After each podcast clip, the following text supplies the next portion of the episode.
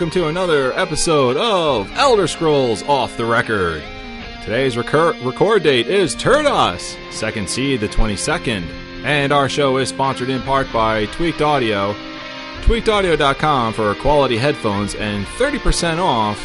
You'll need our code off the record at tweakedaudio.com and also by Audible. audibletrial.com slash quest gaming network. Download your free book today at Audible, and we'll talk about them later on in the show, of course. Uh, you can find us at elderscrollsofftherecord.com. You can follow us on Facebook at facebook.com slash elderscrollsofftherecord. And you can tweet us at elder elderscrollsotr. You can watch this episode live. Well, this particular episode is live on our YouTube channel. Yeah, we're trying something new out today, guys. That is youtube.com slash quest gaming network. And that's at 7 p.m. Eastern every Thursday. We also have a Twitch channel. We stream there, twitch.tv slash quest gaming network. Oh boy, we're going to be talking about the big elephant in the room, Craglorn. Craglorn has launched today, folks. We got your information right here. Also, PvP gear. That made it into the game. We'll catch you up on some of that. Uh, these uh, the week in game will include Elder Scrolls Online and Skyrim. And for the Elder Scroll Lose Lore segment, he'll be talking about Bravel or Bravil, daughter of the Niben, in-game book. Um, like I said, we've got your patch notes, we've got your emails. I am your humble host and fellow Tamrielic traveler, Evarwin, and I'm joined by the one and only lore master himself, Lewis, the lore master, the Craglorn master himself, Olan. Hello, Evarwin. Thank you for the kind intro, although Craglorn Master, not sure. not yet, though. Still young. Hello, Twitch. Hello, YouTube. What's going on? Hello, hello, hello. And the one and only Shank, Shank, Shank, Shank the Tank, Shank the Spieler from Shank Spiel and Totally Heroes and Elder Scrolls Off the Record and just by internet awesomeness. Shank the Tank. What's up, internets? Uh, nice to see your lovely digital faces again. Awesome show for you tonight. And, uh, yeah, cool stuff. And there you have it. Uh, so, we've got a couple of things that we want to mention very quickly. Uh, Lou, would you mind taking us into our uh, first quick to mention today? Sure thing. As Evarwin just mentioned, something quick. It's been a slow news week despite the release of Craglorn, which we'll be getting to very shortly. Be on the lookout for the official Elder Scrolls Online poster pack. That's right, poster pack, which is due to release next week, and it will contain 40 posters inside. Wow. Jesus, dude. Yeah. 40 posters. I Wow. can't wait for that to, to release. I'm going to be, uh, I'm definitely going to be getting that.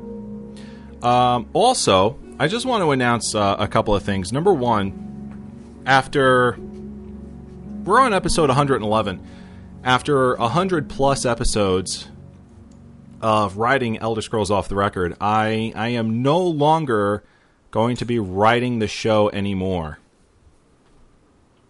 Yes. I mean, oh, man. Uh, instead, I I've got a everything everything is going to hell in a handbasket here, folks. Sorry about that. uh, uh, no, I'm no longer going to be writing the show anymore. Um, things are are very very busy for me here, and what we're trying to uh, do what we can in order to um, sort of alleviate that a little bit. Uh, so I've actually asked Shank to write the show from from here on through, and he he humbly accepted. So uh, I just want to say thank you, Shank. And uh, if the show if the show sucks from here on through, it's Shank's fault. It's actually very true. That's actually very true. Um, fortunately, hopefully, I, uh, myself along with Dave and Brian uh, all co-write Totally Heroes. So hopefully, this one I don't screw up this show too much. You know, maybe maybe we talk about World of Warcraft for three episodes instead of Elder Scrolls. I don't know. Something like that could happen. I can't guarantee that it won't. Probably a bad idea. Let's not do that. um, I can I can say this as long as there's as long as there's an Elder Scrolls game to play, there will be Elder Scrolls off the record.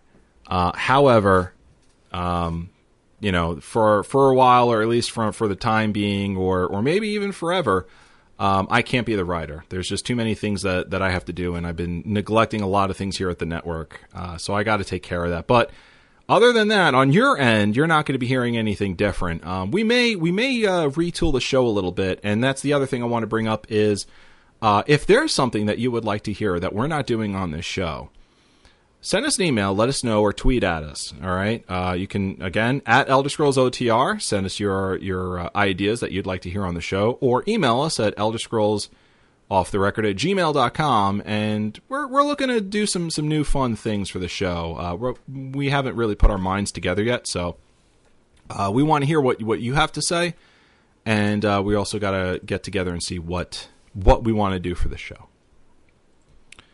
uh, so before we go into Craglorn, guys, is there anything else that we want to bring up before we uh, get into the show proper? Maybe Lou or maybe Shank? No. Well, I'll just say the patch notes are out, folks. Um, you know, during the show or after the show, take a look at them. Just go over them. So no surprises for you when you log into the game later on. Absolutely. Uh, Dave is not here. He uh, he took the night Yes. off. Uh, so we, we do miss him on the episode, but um, we're glad he's not here for a few reasons. Number one, he's awful, and number two, he needed the night off, and he's more than welcome to it. nah, nah, Dave, nah, Dave. Well, you'll you'll you'll uh, he'll be back next week, of course. Oh, Uh, so that means we're getting into our first discussion point, and In their tongue, he is Dovahkiin, Dragonborn.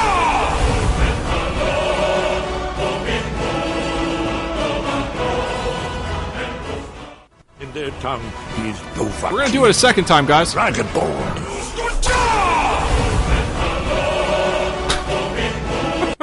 Sorry, I left the uh, auto repeat on.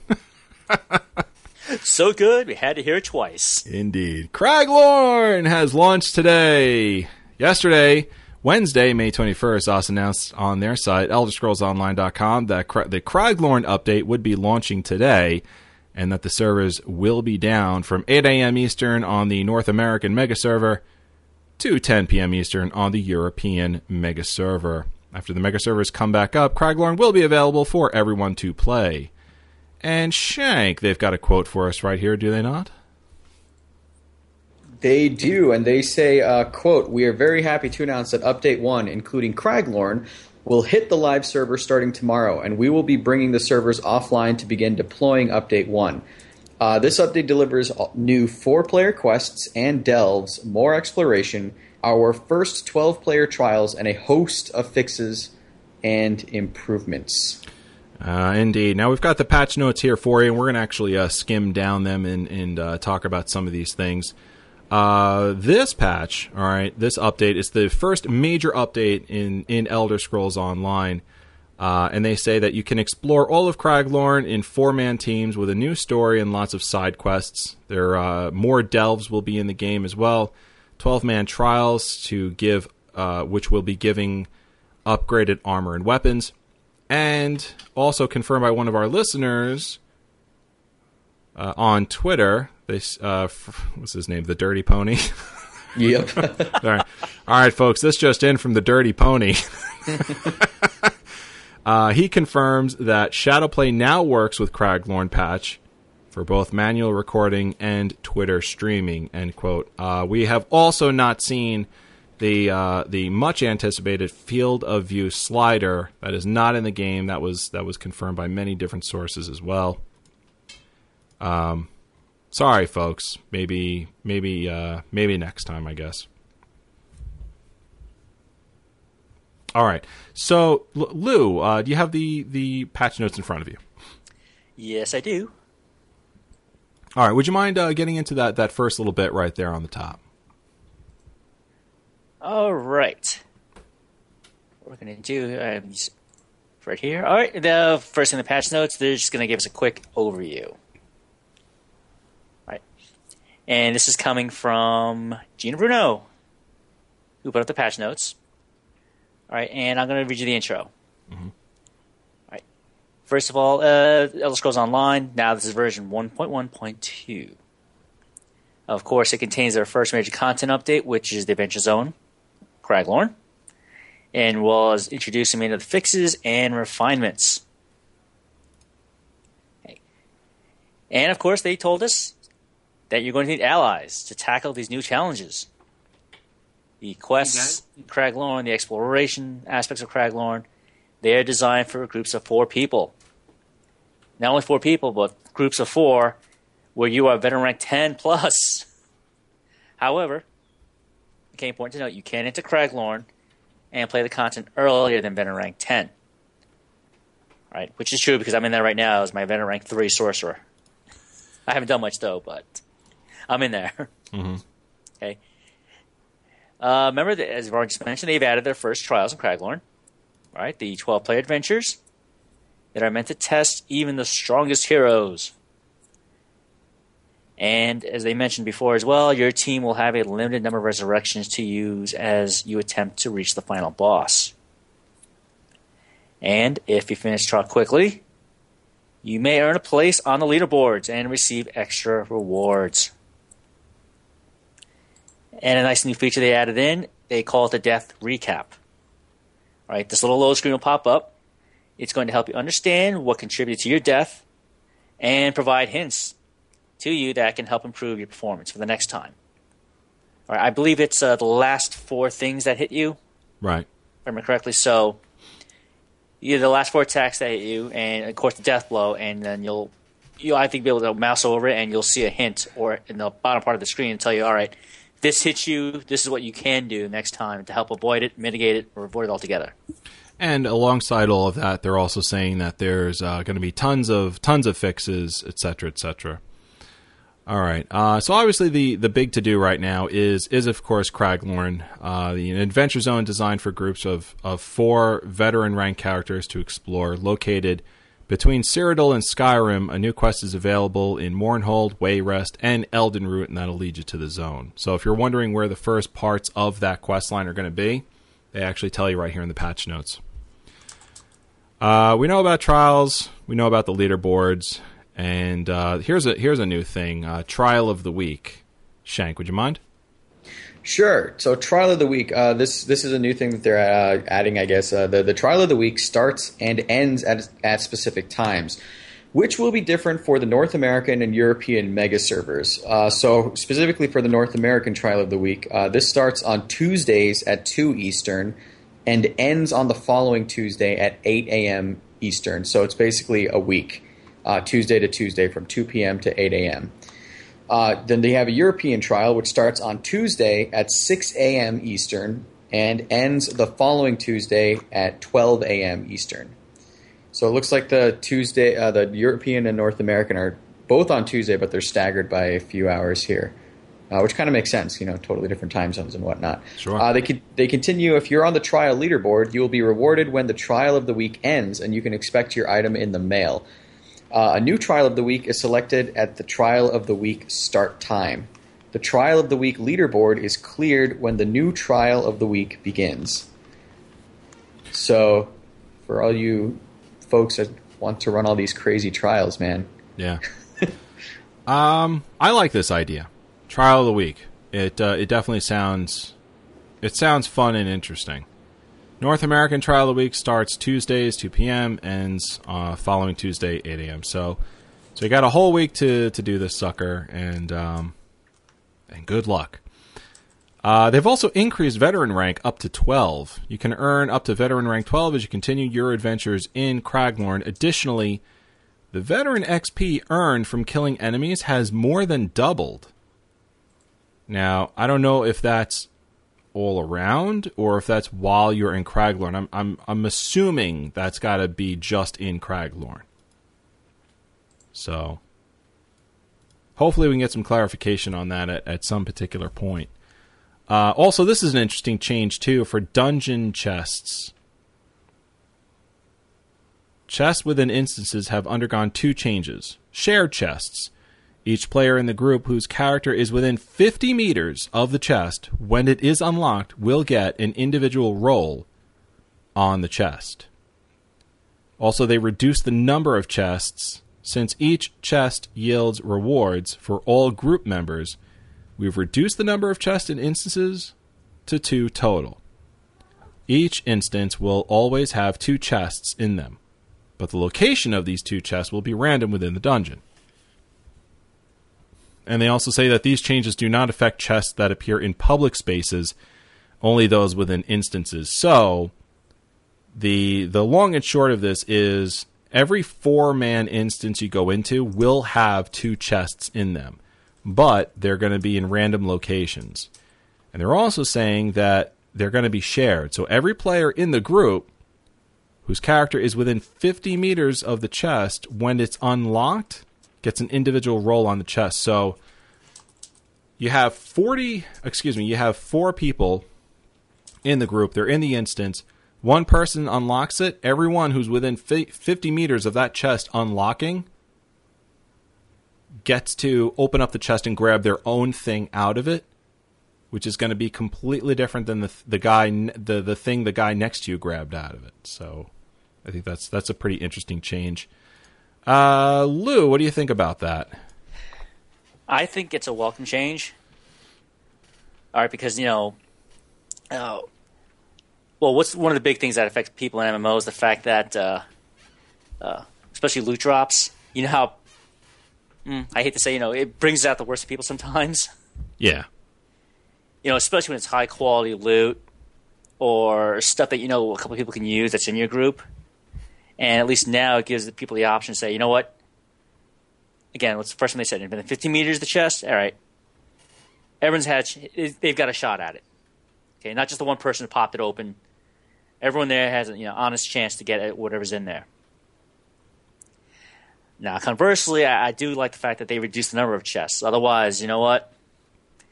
Uh, there's probably just too much stuff going around, and and I guess the the the materials I want to put in there, like the gear, the weapons, accessories. I guess to help prevent all that stuff. Uh, I guess flooding the market. Mm-hmm. Yeah, especially if it's bind on equip.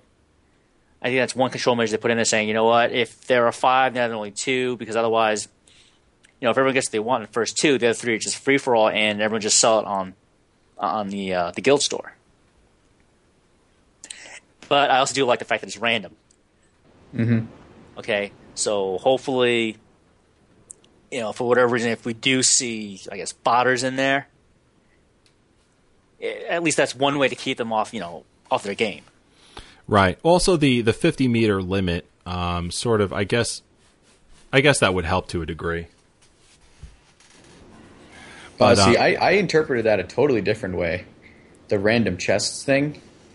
Uh, I I saw that I was like, okay, so you're gonna have to like go around and explore the dungeon now. You can't just keep running to the a spot where you know that there's gonna be a chest. You know, you have to actually take your time and walk around and explore the dungeon. I think that's kind of cool.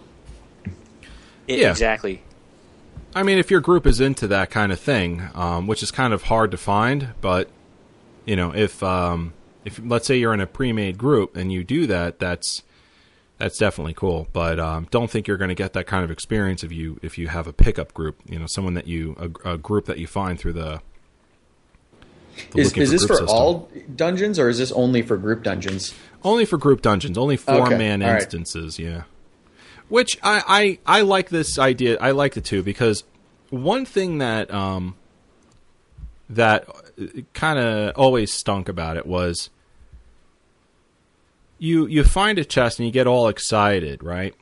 And then what do you end up doing? You either fight over it or you're just like, oh, you know, go ahead, dude. You you unlock the chest, and then no, you unlock it. No, no, you. All right, I'll I'll go do it. Okay, and then like you just kind of have to go to the next one. And I mean, it was never really a big big problem because you know, hopefully you were you were going you were hanging out with a friend that would if they saw something that they thought you would be able to use, you just trade it to them.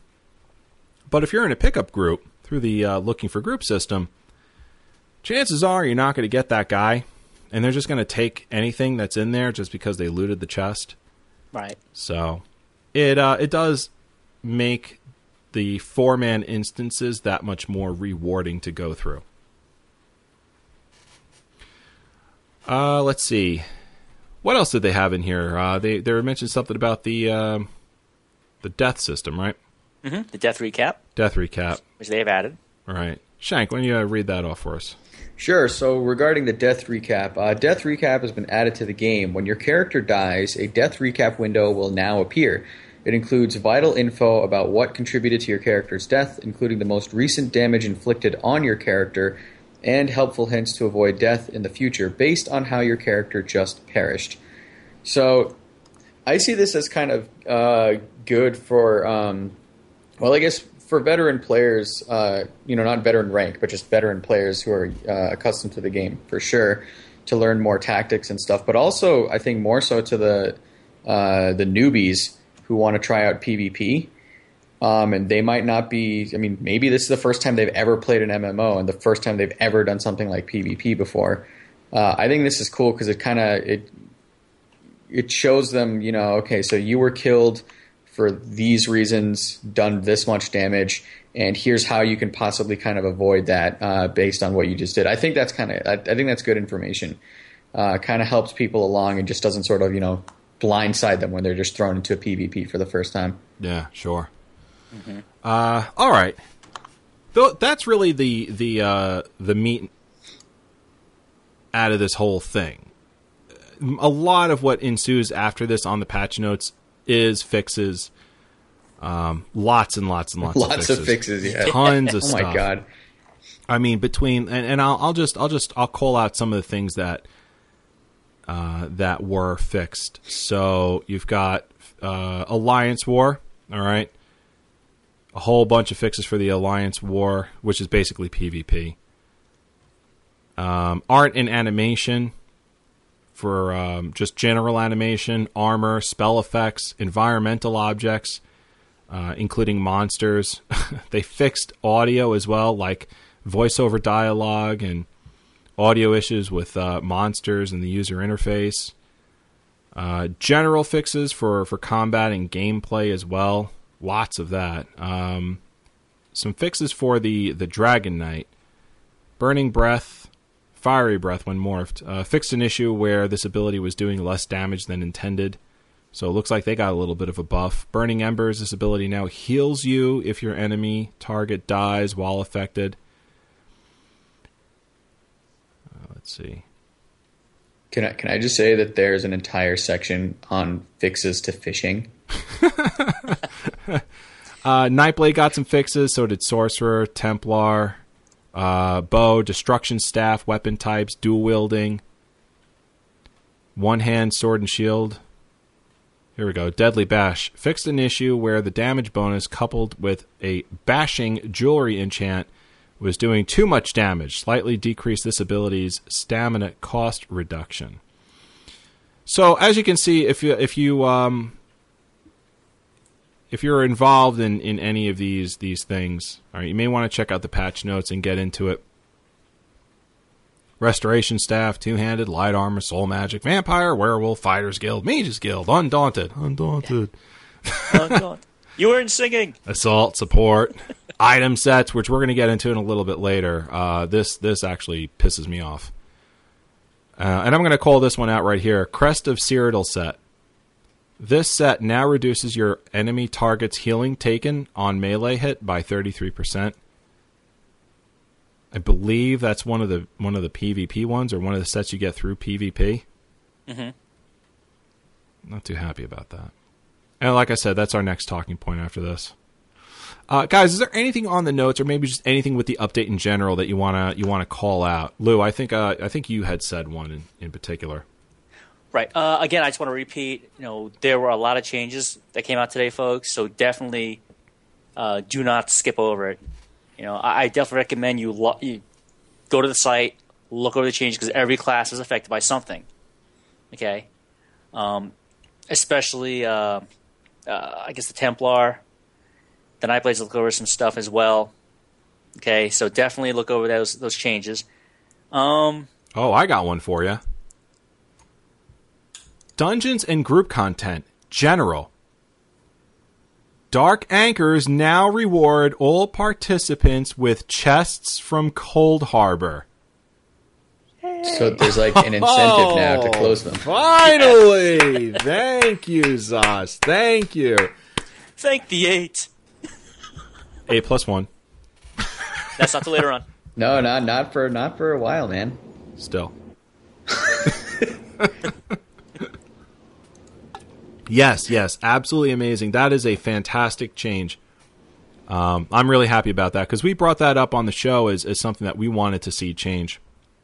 And uh, it's definitely nice to see that they've been listening to, you know, everyone out there um, and their forums because the forums have been have been asking for that too. Increase the difficulty of the following public dungeons.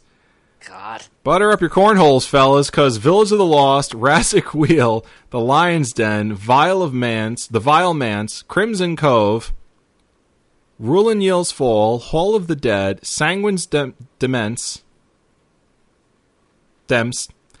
Lost City of the Na Tatambu, and Obsidian Scar.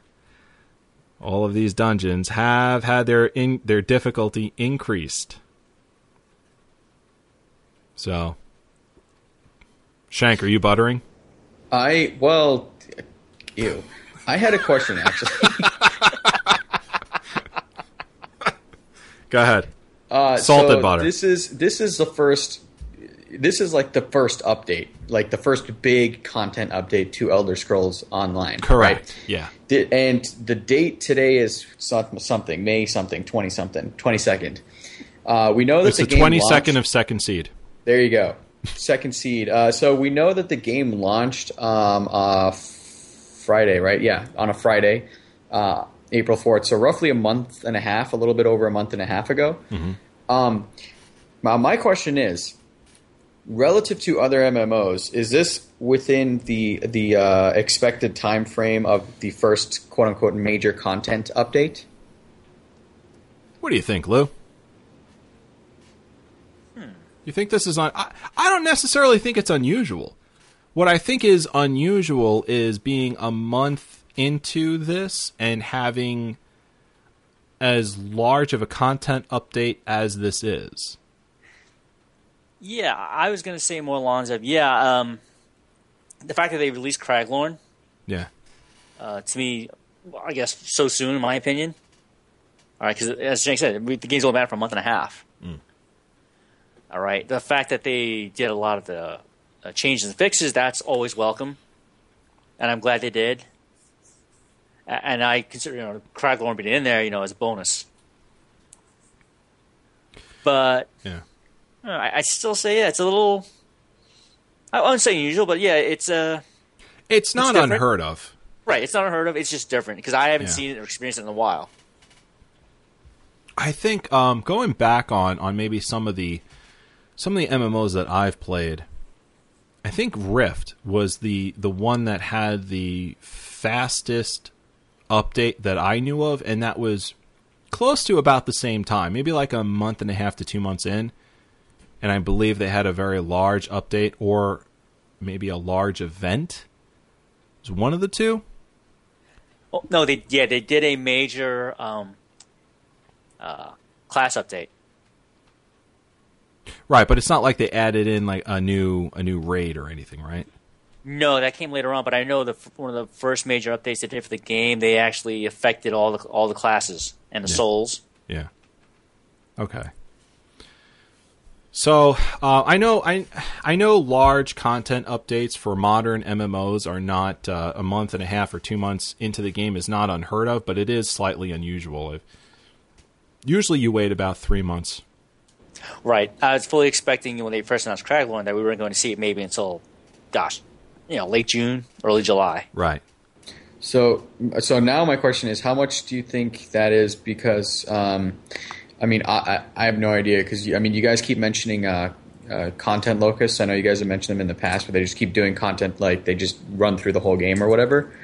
Um, do you think maybe it was it's early to uh, I don't want to say appease, but at least you know. No, I'd say this is right on time. It, it just, okay. this was not this was not too early and i don't think it was too late i think this was just about right if they came out with this two weeks ago i would say it was just about time as well there's there's a good like month long time frame that we're in right now that I, I think they sort of hit the sweet spot on this one because a lot of people have hit 50 there they a lot of people have hit veteran rank 10 and they're Crazy man.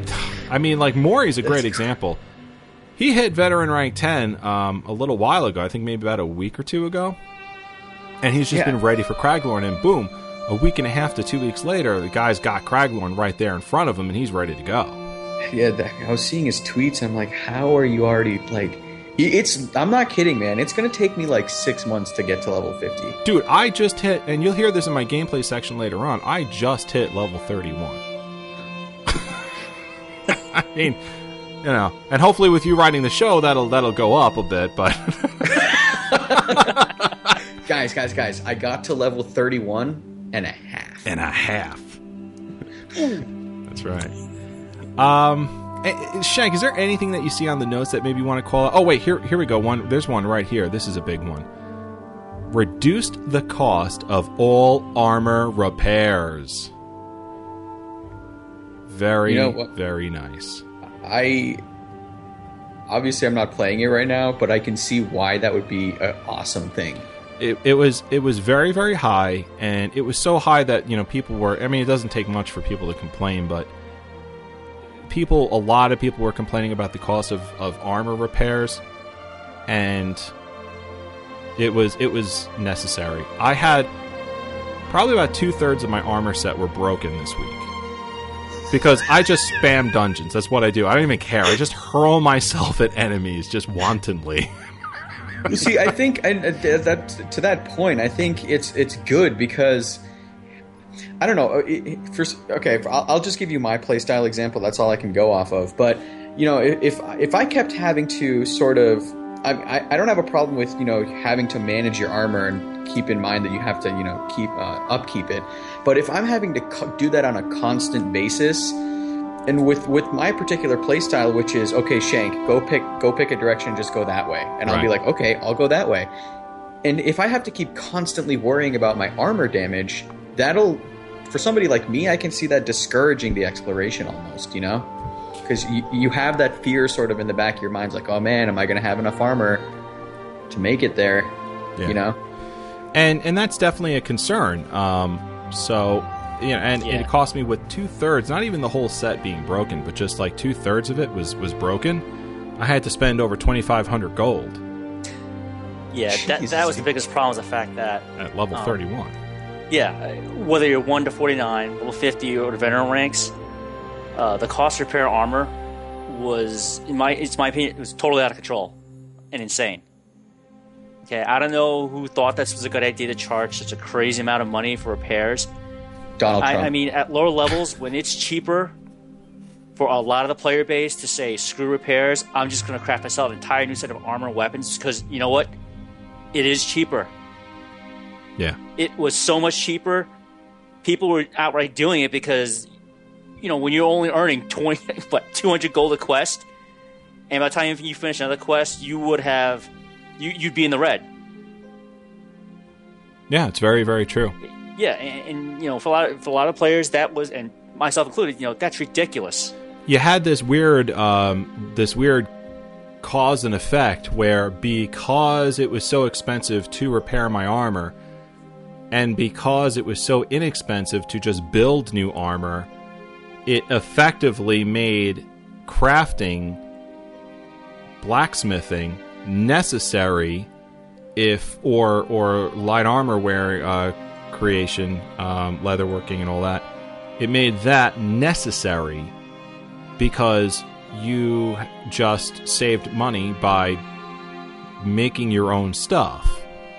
And, and I can see how that if if you're the type of player that just doesn't want to do crafting, and I would see that you know now you all of a sudden have you're almost forced to craft if you want to save money, you know. Uh, so I could see s that kind of thing sort of encroaching on somebody's playstyle if they if they genuinely didn't want to craft in the first place. Right. And now, you know, with hopefully the effect of this reduction in cost of, of uh, armor repairs will will have it where people aren't going to feel like they absolutely have to take some form of armor creation crafting in order to to craft in the game. You know, maybe you want to do enchanting and alchemy and that's it. you know, why do you have to do? You don't have to do blacksmithing anymore because you can just uh, go through the game, get upgrades and repair as it goes along, and hopefully it's cost effective, um, and and just kind of go from there. The other the other uh, effect of this is that with everyone doing some form of armor creation, due to the high cost of repairs and the low cost of creating the armor, it floods the market with all different kinds of armor, and you don't Very necessarily true. want that either. All right, guys. Uh, final thoughts on this because the, the, the notes are very, very long. You have to head over there yourself if you want more details on this. Uh, it's on the Elder Scrolls forums. It is version 112. Uh, let me just, yep, yep, version 112 for the patch notes. Uh, give him a check. Uh, final thoughts starting with Shank the Tank. Got nothing, man. I mean, it's just Nada. just huge notes, like so long. Uh, rah, rah, Lou. Yeah, um, there are a lot of changes, folks. But one little thing I want to add to the art animation section. Yeah, if you have higher quality armor, especially for, I guess for veteran gear armor, whew, it does look a lot better now. Very nice. Uh, one quick question. This update, it updated the game, right? Craglorn, four. You got to have four players to get into Craglorn. Well, not to get in, but in, in order to be effective in quest around and explore, you got to you got to be grouped up with four people. You can't do it solo. Right, you get smashed. Right. D- don't you think the next update that we get should gear itself to the person who doesn't want to group up? What do you think, Lou? Wait, say that one more time. I'm trying to make sure I got this. Yeah, yeah, no, the next update. This update was geared for um, high end, level 50, veteran ranked players who are in a four person group. All right. I think, this is my opinion, um, I think it would be a nice idea if the following update, the very next update that we get, or an update down the road that we get, would be, uh, wouldn't necessarily have, you wouldn't necessarily have to be in a four person group in order to uh, explore and quest around. That it sort of geared itself for solo play and also for group play as well, like like the regular leveling inst- uh, leveling uh, provinces and areas are. I, I think it's entirely possible. I mean, as we've seen before in the uh, previous promo videos that showed of Craglorn, Craglorn is pretty sizable, Yeah. and I think there's plenty of space they can use. Um, I, I- mean, I was in there a little while ago, right before the show. I was doing some exploring uh, while avoiding getting killed by anything that moved. There are quite a few spaces there that they could they could drop or, or add additional stuff. You know, to where it's geared towards um, the solo player, um, or the lower level uh, veteran ranks. You know, where you don't necessarily need to be veteran rank ten, but there is still challenging content for the lower level veteran ranks to go in there and try it out. You know, and help build themselves up in the same you know at the same time. All right. Um, Shank, What's up? your opinion que- on that? Yeah, I I think that'd be cool. Like, honestly, um, and on, this literally just occurred to me as you asked the question, but I think it'd be cool if uh, there was like a cadence to the updates where you would have, um, you know, you'd have a group oriented sort of multiplayer oriented update. The next would be a more PVE solo update, followed by a group oriented one, followed by a solo one. So you know, stuff like that. I think that'd be kind of cool. Um, I have no idea if that's even feasible, if that's possible. I have no idea how they're even developing the game at this point. But I think something like that would be cool because this MMO, from everything I've seen and experienced, is very, very different to every single MMO out there where it's trying to accomplish anyway, just because it's trying to bring together two very opposite camps. So I think the update cadence, uh, to me at least, it would just make sense to kind of follow that. To cater to group and then cater to solo, cater to group, cater to solo, stuff like that. Yeah, I, I, I, I would like to see something like that. Uh, this episode of Elder Scrolls Off the Record is brought to you by TweakedAudio.com. Quality earbuds, that's what they make. Uh, by the way, if you order from TweakedAudio.com, doesn't matter where you live in the world, they will ship these earbuds to you for free. They uh, they're amazing quality. They sound fantastic. If you're in the market for for some brand new headphones, you got to check out tweakedaudio.com. You're going to get a solid deal over there. I can guarantee you that. They're very inexpensive. They start at 19.95 for earbuds that basically rest on your ear, kind of like the um, the uh, Apple's earbuds that come with their their iPods. You can also get ones that, that kind of insert inside your ear as well, like like these guys right here. These are the classic blacks. These are twenty four dollars on their site, tweakedaudio.com. Uh, they fantastic stuff, great quality, sounds wonderful, highly highly durable. Don't be afraid to work out with with these attached. Um, they'll they'll go the extra mile for you, without a doubt. So again, uh, doesn't matter where you are in the world. If you auto, if you order from tweakedaudio.com, they'll send them to you for free. They're very inexpensive, and the quality that you're getting sounds like you've paid far more. But uh, we got a special deal for you with our code off the record. You get 30% off your entire order. They also top that off with a lifetime warranty. Anything goes wrong, send them right on back. Call up their customer service. They're great over there. Just say, hey guys, you know, got these uh, great earbuds. Unfortunately, something happened. They broke. Doesn't matter. Send them on back, is what they say, and we'll send you a new pair for free. And by the way, uh, you're not paying for shipping on that either. So, tweakedaudio.com, use our code off the record, 30% off the, the price. Can't go wrong. PvP gear. They said it would never be in the game, right? Can somebody first explain to me what P- is PvP gear? Literally just gear specifically only for PvP? In other MMOs, yes. Okay, so you can't get this just me walking around exploring crap. Nope. Right. Okay. Yeah, okay. go ahead, Lou. Uh, uh, uh, yeah, yeah. I'm sorry, Ron. I didn't interrupt. No, no, no interruption. I, I thought maybe you, you had something, uh, but you know, oh, I, I, I did, but I Yeah. didn't want to cut you off. no, go ahead. What do you got? yeah, yeah, Shank. Uh, player versus player gear in a lot of MMOs that have PvP is only obtainable one way, and that's by playing that style, that game style. Okay. As opposed to you know PvE player versus environment gear. Okay, it can be obtained the regular way, like, you- like exploring, completing quests, uh, killing mobs in the game, so on. Okay. Uh, the main focus of PvP gear is to help facilitate, you know, your abilities against other players. On top of the PVE uh, opponents. Gotcha. Okay. Yep. Yeah.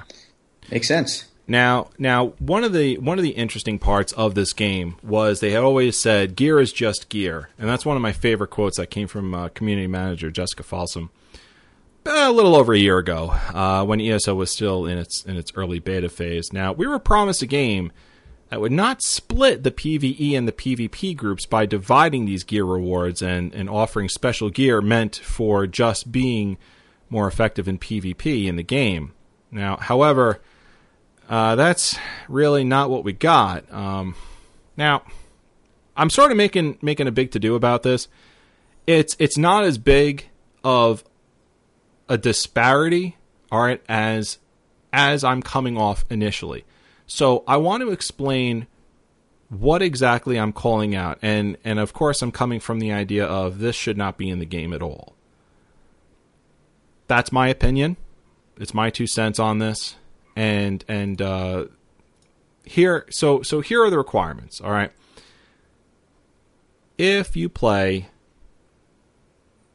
um, Cyrodiil, if you PvP a lot, all right, anywhere between veteran rank 1 and 10, you can start getting pieces of gear which are very, very, very expensive. I saw one piece up there that was 625,000 alliance points.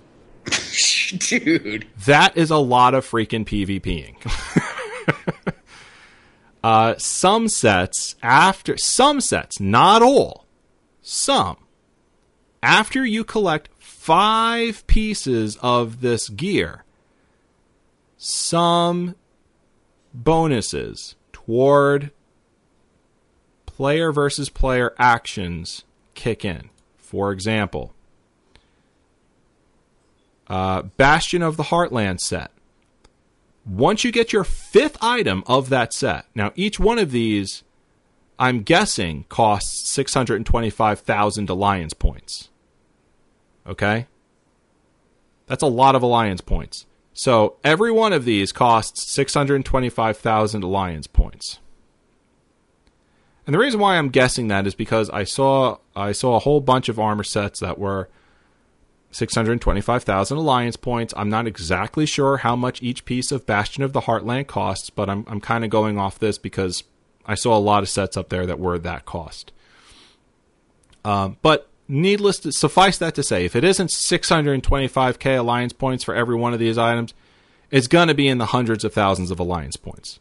I can tell you that off the bat. I know that for sure. So you're going to spend 100 at least 100,000, 100k alliance points and more, okay, on one of these items. Collect five of these items, right? Once you hit the fifth item, it reduces the damage taken from siege weapons and players' area of effect spells by 20%. That's PvP gear. We were told PvP gear would not be in this game. Let me see if I can find uh, another one here.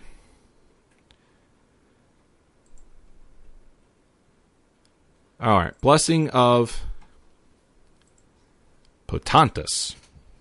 Three items. Once you collect all three items, it reduces the cost of ultimates by 15.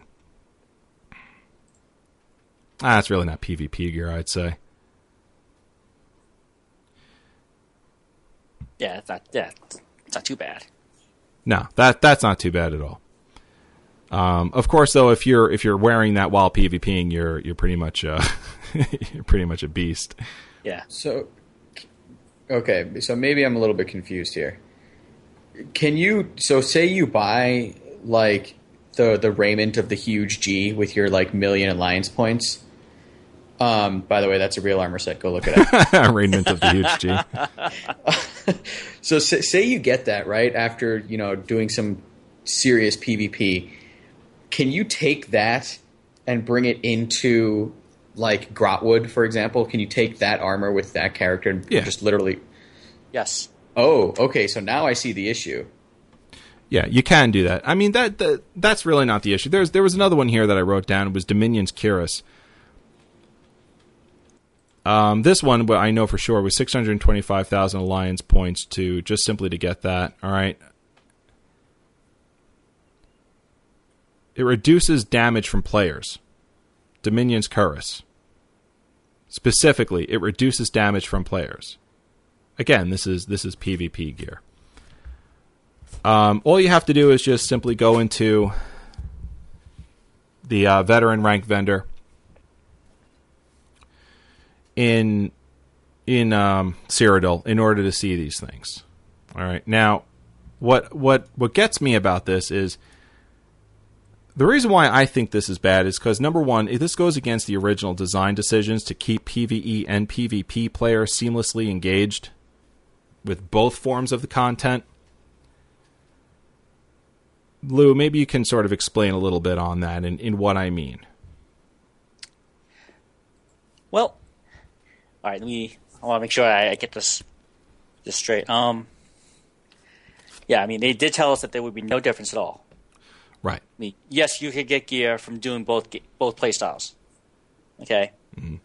One wouldn't necessarily would necessarily be better than the other, and both should work uh, well or comparably in both uh, in both play styles.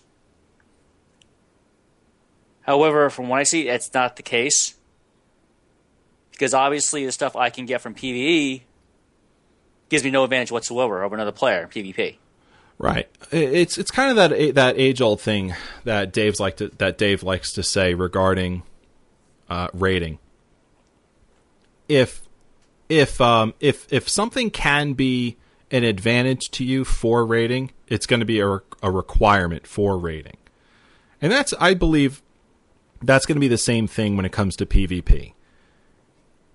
At some point, in order to effect, be effective in Cyrodiil, you're going to have to have this armor because it re- some of the pieces out there, like like I like I just told you, the Dominion's Cuirass, it, it literally reduces damage from enemy players. You had another one on there that I called out earlier, reduces damage uh, by twenty percent from players AOE. So, hold on. So, what if you're like, I don't know. Say, say, say. Okay, say, okay. Shank goes out, gets the game tomorrow, and he's like, "Dude, okay, cool. I'm just got to level ten. I want to go PvP."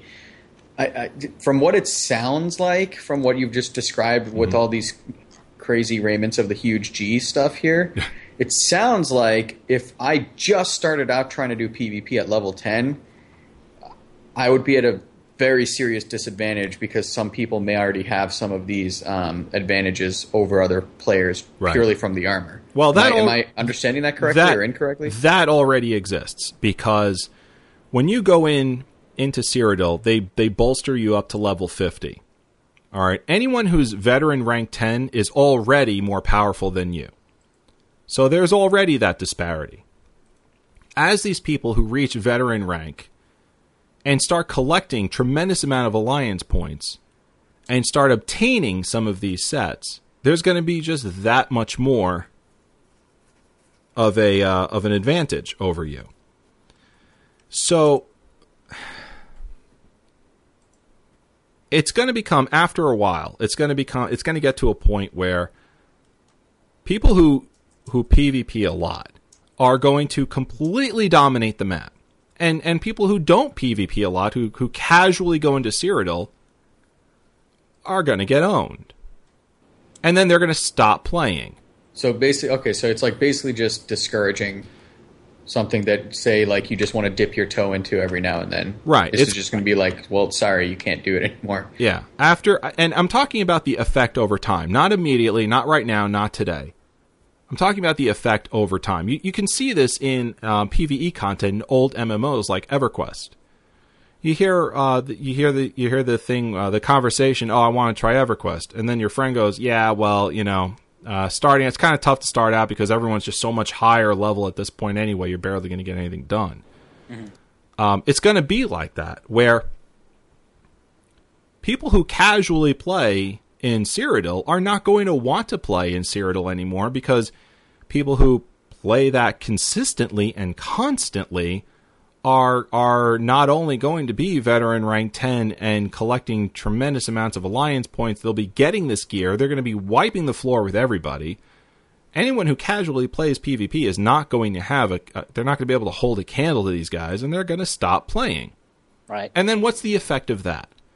Now you want to reward the the PvPers with more PvP gear that PvEers are not going to to utilize because they generally don't play in Cyrodiil often. And it's going to create the old MMO disparity between the PvEers and the PvPers. And then where does that lead? Eventually, we're going to start balancing the classes in the game for what? For PvP and for PvE which has always been one of the the weak points of MMOs that have PvP in it. You're going to get So- class balance changes for that that augment PvP and end up hurting PvE. Now, this is this is me just kind of ranting and talking and looking like a year and a half down the road, but this is the kind of stuff that happens when you start putting in incentives for people to engage in PvE over PvP or vice versa with gear. Go ahead, Shank. No, I mean you mentioned like the class balancing thing. So you're saying if I'm a Nightblade archer, say for, uh, for example, in PvE, that's going to be differently balanced than that same class in PvP. What I'm saying is there is there is a precedent in MMOs where classes are used the way you play your class in a raid or in a dungeon when you're fighting computer controlled enemies is utterly different than how you use that same character to fight human players in a battleground. It constantly happens, and it's one of the weakest points of MMO gameplay. Because PvPers will say, even though that this particular skill is very, very good for, for PvE content, it has a negative effect on us in PvP. So then the developers hear this and they ta- and they say, okay, well, uh, if that's the case, then we'll balance this for PvP. And then inevitably, what happens is people who are in dungeons using that skill, it gets wiped or nerfed in some way, and now now people who are using that for raiding can't use it anymore. Now, I'm not saying this is definitely going to happen in Elder Scrolls Online.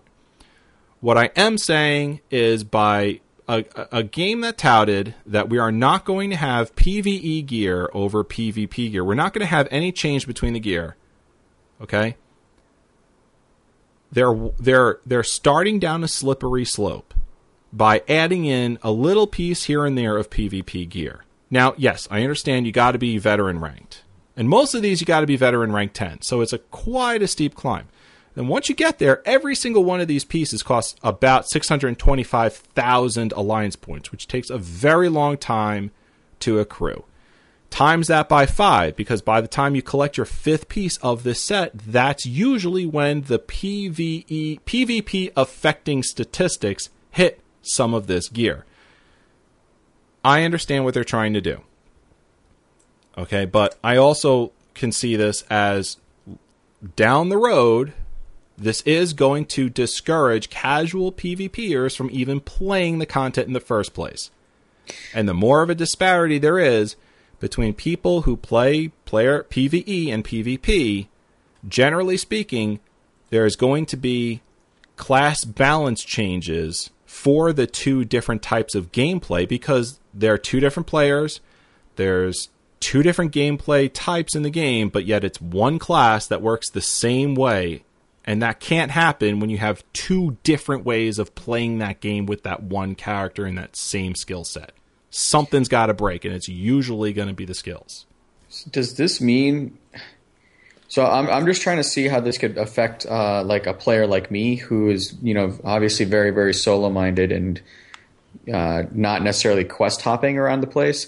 Is this going to uh, could this you know adversely affect players like me? Yes. Yes, it could. In Okay. in the way of you have a favorite skill that that you use that does a lot of damage to enemies. But that ser- that same skill also does a lot of damage to to regular players. And those who play PvP will will tell the developers this is too uh, this is too overpowered. You've got to nerf the damage on this skill because I'm getting a tremendous amount of damage coming at me from just this one skill. So they'll take the damage down. But unfortunately, that's the same skill that you use not to kill players but to kill regular enemies. Right. So it'll basically screw me when I'm just like running Right. around the world. Now, again, I have to say, this is not what I'm saying is going to come to the game. Definitely. I'm just saying I'm afraid that ZOS is gonna is is starting down a slippery slope, and that that could be the um the the end of the ride there when they start doing this kind of stuff. Lou, I'll I'll give you the uh, the final word on this. Well, first of all, I really hope they do address this, uh, come out with a, a uh, response because to me, I think they are starting to build. They're they're on that slippery slope right now. Okay, that they are inadvertently starting to build that gap between the communities instead of bridging the two communities together, as we've seen in MMOs where they're just at each other's throats um, they're they're helping to build it. Okay, I'm I'm gonna rant because I'm angry about this. All right, because obviously, Lose you can tell, the PvP player, you know, will earn the just reward for PvPing, you know, for playing their playstyle and get gear that makes them both effective, not only in their playstyle, but they can take that over to the PvE side of the house and be just as effective. Right. Conversely, the PVE crowd, all right, they're going to get hit, up, hit by that proverbial bus because they cannot take their PVE gear and be as effective in PvP because they've got they don't have anything that, that increases damage against players or reduces damage any players because it's not part of their playstyle. Okay, to me that's just a pure asinine move. All right, you said you want you didn't want to divide the community. Congratulations, ZOS. You just did. Well, let's let's let's let's hold let's just say, all right, let's let's be factual about it too, though, because we're not looking at yet anyway. We're not looking at a gross implementation of this. We're looking at certain sets, some pieces have um, bonuses to it that are meant specifically for PvP. So it's it's you're right, Lou, to say that you know they are dividing the community, but it's it's not it's not an unrecoverable division, not even close to it. I I think I think the answer here. Uh, I'll give that once once uh, once you're done because I did cut you off. So I, I just want to get that out there though. I don't I don't think we're I don't think we're in trouble yet. I don't think we're going to be in trouble for a while, but I, I do think that this this issue does need to be raised. Go ahead. I'm sorry, Lou. Yeah, it, it is need to be raised because that gulf, that gap is already it's already happening. Yeah. Okay. There are level ten players in our guild, lower level players in our guilds, that don't even want to touch Cyrodiil because they see the disparity already. Oh, I'm definitely one of them. At, Okay. at level 31, I used to love Cyrodiil, and right now I can't even get into it because I'm getting the floor wiped with me. Right, exactly. And you know what? A lot of people don't have a fighting chance of snowball in hell in Cyrodiil anymore. Yeah. Okay, and that probably explains well, I haven't seen it myself, but why there are campaigns are that are dead. Because the gulf, the gap between player levels is so ridiculous. Okay, you're telling me ten level forty players against one VR one player, they can't take him or her down? Right. Yeah, and that was the case of the Emperor that was all geared out, and yeah, absolutely. Okay, and, and again, I'm gonna Yeah. effing. So, um, just to just to kind of lead off, I, I would say, um, because I think maybe Lou's having a little trouble with it. no chance of taking him or her down. That's a bad design flaw. Lou, That I think it, you, you cut off a little bit there. All right. Uh, I'm Yeah. just going to repeat it again. You're telling me that if the Emperor was himself by himself or herself, Right. a full group of decked out veteran rank players, 24 of them, it would just be like that scene from the opening of Lord of the Rings, okay, where Sauron's just wiping the. To me, that is asinine design flaw. that should never have happened. Oh yeah. well, eh, I agree. I do agree, but I think the the the big the big big issue on this one is not necessarily the emperor. I think the big issue here is let's take a look at at why um, why this is why having any kind of incentive on gear for PvP in Cyrodiil is a problem.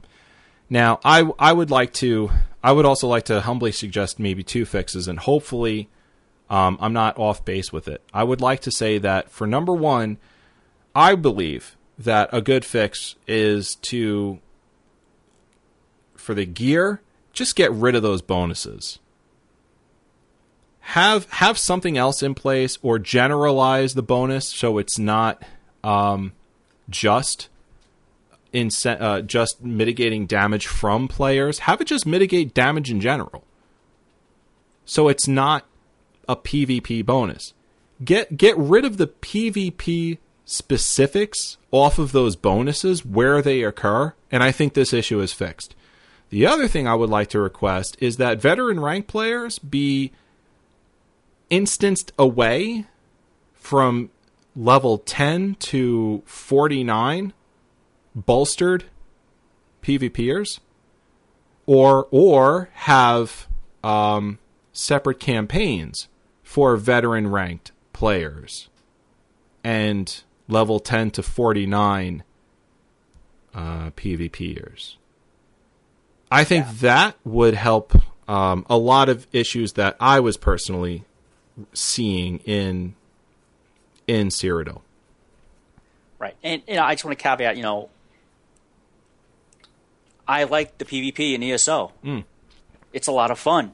Yeah. But with this disparity and now with the, these certain sets of gear items of gear being introduced in the game, Yeah. okay, that's just going to hurt the community in the long run. I'm talking long term, not short term. Yeah. This is But definitely you a, start to see it happening now. Absolutely. This is definitely a long term problem. Um, ZOS, please, please, please, please consider please consider our our arguments because I really feel that um, this is going to be a problem later on in the game where where people who who want to casually play PvP are not going to to want to do it at all because of these bonuses being required for veteran ranked players to to to survive in in PvP and it's going to push the rest of us out. The uh, just the fact that veteran ranked players and um, bolstered 250 players It's going to be wasted space. it's already uh, it's already created a, a disparity there where if you're not veteran ranked, chan- you probably shouldn't be in Cyrodiil because you're just going to get the fly- floor wiped with you anyway. Right. All right. Um. Enough of that, Shanka. Maybe you got something else on to weigh on, on weigh in on that. Nope. I I had questions and they were answered. Very good. All right. Uh, moving right along to to our Elder Scrolls recaps. Shank, what did what did you do in Tamriel this week? Oh man, in typical Shank style, it was a whole lot of nothing, but it was oh, God, it was so fun. Um, I, I, I you guys know that I, I've I created the uh, my sword and shield character uh, Dew, who's also doing the the the sneaky route. Um, so what I managed to do, guys, check this out. Ready? I I, uh, I was in Riverwood, and I booted up the game, and I played for about two and a half hours. Um, actually, almost exactly two and a half hours. And literally, the only thing I was able to do that I managed to do in two and a half hours was I walked from Riverwood to Iverstead, and that was it. That was, that was it. And it was man because uh, some of you may know because i tweeted this but I, I, I got a new cpu in my computer so i installed it and i was testing it and i wanted to see skyrim with it and it was going running very very like buttery smoothly and i, I just it it just kind of helped me just to get totally lost in, in the world because I had a mod which kind of improved the sound effects and the you know the ambient sounds for the environments and the you know little things like you know birds chirping, uh, you know the wind rustling through the trees and stuff like that. But man, I, I got so completely lost in the environment, and I was just just walking, and I would literally just stop and just stare, just like literally just stare there and just listen for like a few minutes. And God, it was it was amazing because That's like what it was it's all about, morning. man.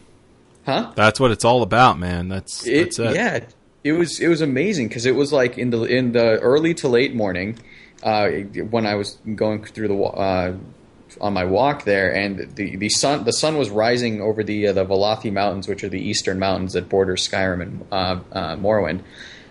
And the sun was just kind of creeping up over the mountains and like through the trees there, and it was man, it was it was a pretty it was a pretty immersive experience to say the least. Uh, so that was just it was amazing. It was so serene and just awesome.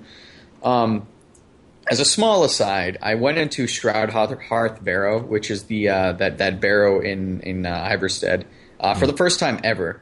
By the way, ever after 750 plus hours. Um, I was a little bit surprised by how short it is, or uh, the actual dungeon was, because I snuck through it. But uh, I need the sapphire claw, so apparently I need. I, I have no idea where that is, but I need that. Go fishing. Yeah. Go. So, um, other than that, you know, I, I was like, all right, cool. I don't have the sapphire claw. I'm just gonna just peace. So I walked out, and now I'm on uh, en route to uh, to Riften. That's actually what I was doing right before the I joined the the, the call for the show.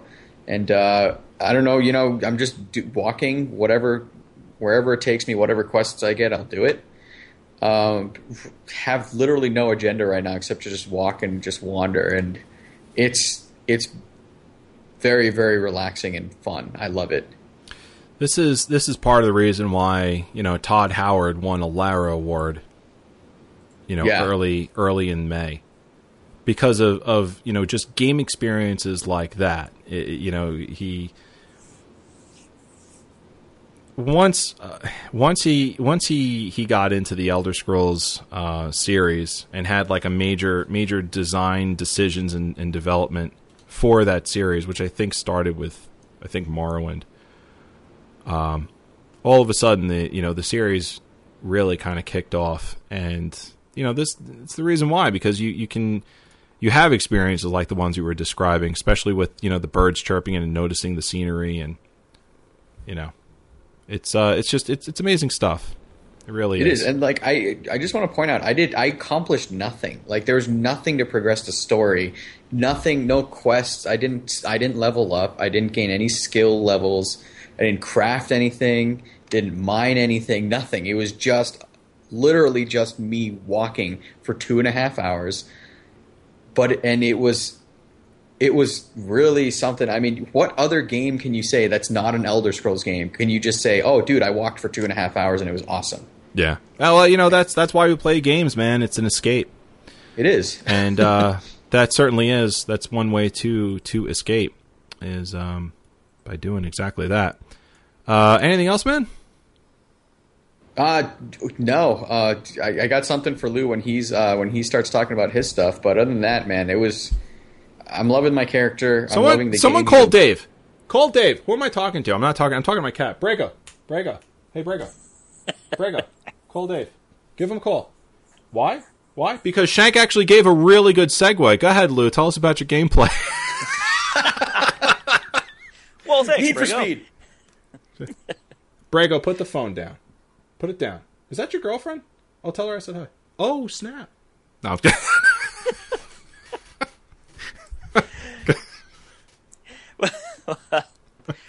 Well, for uh, Elder Scrolls Online, I uh, actually started uh, an Imperial Templar alt. All right, the altitis has already started to kick in. So I uh, got this character up to level seven so far. It ha- I, I knew at some point it was going to see it. Yeah, oh, oh yeah, I know. Sooner At that had to least you got a character to 50, though. That's all I got to say.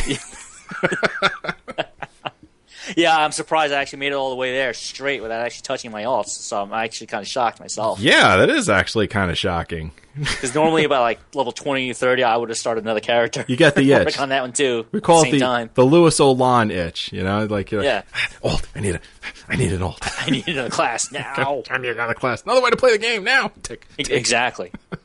but I stuck it through, and now I've got a veteran ranked player, uh, character out there. Sweet. But for this alt, I am trying out at first the sword and shield, and right now I have restoration staff as my planned secondary weapon. Ah, For now. very good. Okay, okay. But uh, depending how I feel when I actually get to level 15, I may actually think about going bow, Mm-hmm. just for more ranged, you know, offensive power. okay. Okay, but I, like I said, I'll wait and see and uh, how it plays out to 15, and see how my playstyle is uh, is with the particular character, with this class. There's been I I have to I have to seriously recommend Resto staff as your secondary because there's been instances where literally I'm running through an instance and um, the group I'm with I'm just not doing the kind of damage that everyone around me is doing. And then I've got a guy in there that, you know, survivability is a little bit more than mine and and he steps up to be the tank. So what do I do? I whip out my restoration staff and hey, guess what? I found my niche in that group. And it's great. I've been, you know, having a lot of fun uh, you know, leveling my restoration staff alongside my sword and shield abilities. So I would highly recommend that as as a Templar, or just maybe just in general. Just if you're a melee character, having a resto staff, good stuff. Definitely good stuff. Yeah, it definitely does help, and you know, the restoration staff is nothing to sneeze at. I mean, it does it does do decent damage. And I know in some fights on my sorcerer, I totally switched away from my destruction staff and used the resto staff for the fight. You know, and won many times over. So we'll see. Uh, but with my Templar, my God, I, I I literally have no fear approaching groups of mobs now. Oh yeah, Uh, before I'm on, on my sorcerer, obviously light armor wear, I had to be careful, very careful, paranoid careful, so to speak. you know, doing the old plotting, seeing the battle like in the, you see in the old movies, like ten moves ahead, yeah. trying to do that. But now with my Templar in heavy armor with the sword and shield, I'm like, all right, how many? Three, another three, and uh, no, no, I got this. Even at this low level, I mean, yeah, it, it can be tricky at times, a bit dicey, but I have no fear whatsoever. Temp- yeah, Templar is, is a is a beast when it comes to survivability. It's it's a great class. I, I love it. I love it so much. Yeah, and I'm just like, wow, this is gonna be fun. so I can't wait to see how it plays later on as I develop this character. So you got him up to seven then. Yes. Oh, very nice. And, and you know, I, I switch to this particular character when um, I, I get sick of uh, well, working on my sorcerer Yeah. Because she is now my high elf sorcerer is at better rank three, and you know I am continuing. Gosh, I hate to say the word. I'm continuing the grind. You're feeling right? the grind. Because- yeah. For those folks who may not know yet, you know, to get to reach better rank four from better rank three, uh, let's see, it's 1.3 million experience points. Wow. I'll say that again, 1.3 million. Jeez. And considering you're only getting maybe a couple of thousand, a few thousand every quest turn in, all right, some give you more, but overall you're getting pretty much crap. Well, So well, you Lou, literally have to do every quest, find every quest in the zone. Well, they did have that thing in um in the in the notes, right, saying that the uh, the experience reward should be increased for that. Yes, well, when you kill monsters in veteran rank zones, you get double the XP. Okay. However, they didn't mention anything about uh, increasing the XP gain you, you receive from turning in quests, though, which would help even more. Right. You know, I, I think I'd rather have that than getting uh, uh, the double X or increased XP from just killing mobs in VR zones, veteran rank zones. Go ahead, Shank. You had a question? No, I mean, but I see, but that's why Lou, you just stay in the forest killing boars. Well, and, and I'm glad you said that because now, when the, the moment I read that in the patch notes saying, "Oh, they've increased XP gains from killing mobs," you know what? I may just say forget questing because it, in the long run it'll be faster and more efficient for me just to join a XP farming group in the VR zones and just level that way. Yeah. So to me, i yeah, I'm glad they did it, but I really wish they'd also paired it with you get a, a really commensurate gain in XP for turning in veteran rank quests because if you're keeping the turn in quest turn ins at a low level, but you're giving more for just killing mobs out there in the world, VR world, hmm, what's going to happen? Do I waste an hour doing this quest and get this? Or do I spend an hour and I killed over 100 mobs and I just destroy the XP gain from that quest? yeah. That's a good point. Fair point. You know, to me, that just encourages farming now. That's it. Because there are going to be players out there who are going to figure it out, put do the math, and figure, you know what? I'm only going to get 4,000 veteran points turning the quest, but if I just farm this zone for an hour, I'm going to get 10,000 veteran points. Yeah. Guess what I'm going to do? Yeah, of course. Yeah, I'm not going to quest at all. So, Uh, anything else? uh, I guess, you know, as I just mentioned, you know, the gold and the reward payouts, the veteran ranks, to me, it's just disappointing. I feel like I'm still a level 10. You know, for the fact that they increased the risk, they increased the challenge, and yet I'm o- I'm only still receiving that two, 300 gold. You know, that's what I got turning a quest level 20. Mhm. All right. Now you're increasing, you, you're telling me to go to these zones, do these quests with mobs that hit like, you know, a Mack truck. Yeah, and have, the you know, reward lots is, of is health. They have lots of abilities. They're using the skills just like we are. right. And again, I'm just saying the risk, the reward is not commensurate with the risk, Sure. but commensurate with the challenge they've given us. Sorry, it's, it, that's just my opinion. It's not there. Um, and the last thing I'm working on, you know, the I'm at level 40 now for the restoration staff. Yes. Very good. 50. Congratulations. Yeah, after another week. So hoping to max that out. Um, and I will say though, uh, logging in today for a little bit before the show started, and with the uh, the graphical improvements they, the small gra- graphical improvements they introduced, Yeah, small graphical improvement to the game. yeah, especially in regards to the better rank armor. Right. Uh, the, the better the quality of armor, the better it looks, so that people can tell the difference. And of course, you know, one of our guildmates, Brian, he actually made all my gear, and he gave me blue level gear. And man, the difference today. Before I, I I liked the look. Logging in today, I'm like, holy crap, that's what it looks like now. Yeah. This is amazing. Oh, I can't wait to download the patch and, and check it out myself. uh, yeah, definitely, it, it Yeah. looks great. So I see you played some Skyrim as well this week, huh? Yes. How's it? Uh, how's it looking on the new desktop, man? Uh, the new desktop, thanks to the network to Varwin. I will say that. Uh-huh. Always. Thank you, sir. Of course. and thank you the network. Um, and as you see the new desktop, I, I am seeing Skyrim for me on Max for the first time. You know, barring seeing it the you know, Shanks version on his live streams. okay, and that's via what Twitch. Now I'm actually seeing the game for the first time in front of me. And again, you know, slash tier. you know, and this is without ENB. Right. this is just on the generic, you know, the general settings of the game itself. Like, oh my god, this is what I've been missing for the past two years. And in 1080p, no less. yeah, I'm like, holy bleep. what is this? This is not Skyrim. it's sorcery. Looking pretty good, huh? Yeah, and, and one of the things I just noticed too is that wait a minute, I didn't import any of my files from my laptop. Well, shouldn't it all be on Steam? Nope. I think it's all considered local game files. Really?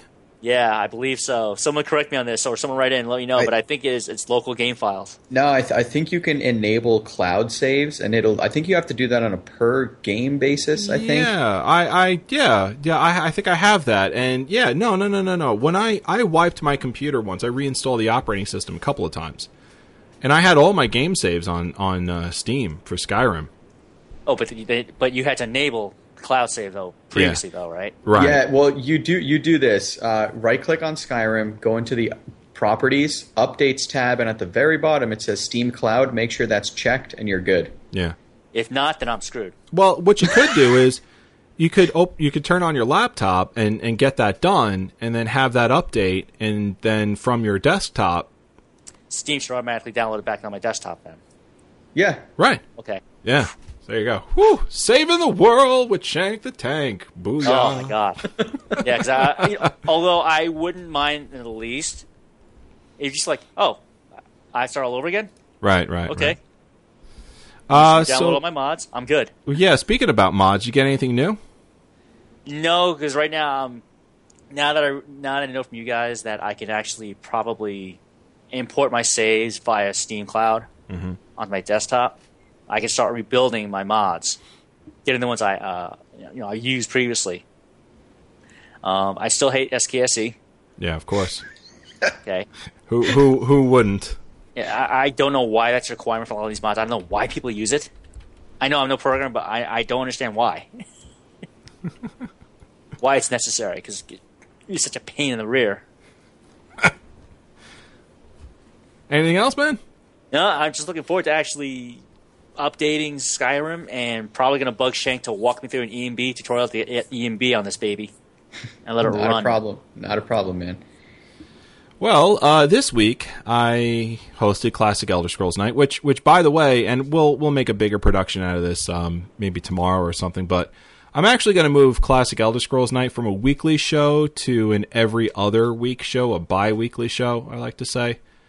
Um, it's getting really hard to to sort of keep up with it every single week, and um, like I said, there's there's other things on the network that I really need to be focusing on, and um, something like that, I, I gotta, like I said, it's no good. Um, you you can tell from how I talk about my gameplay on the show that I very rarely ever play anything at all anymore. From from SWTOR to to Elder Scrolls Online. Like for example, um, in ESO this week, I was able to play probably about five hours the entire week from the last time we recorded.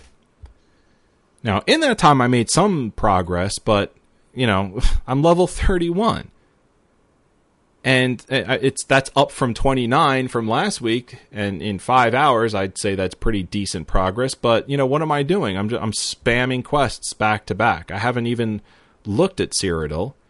I've hardly touched any of my armor, which is why I was broken all, to all get out today or yesterday, I should say.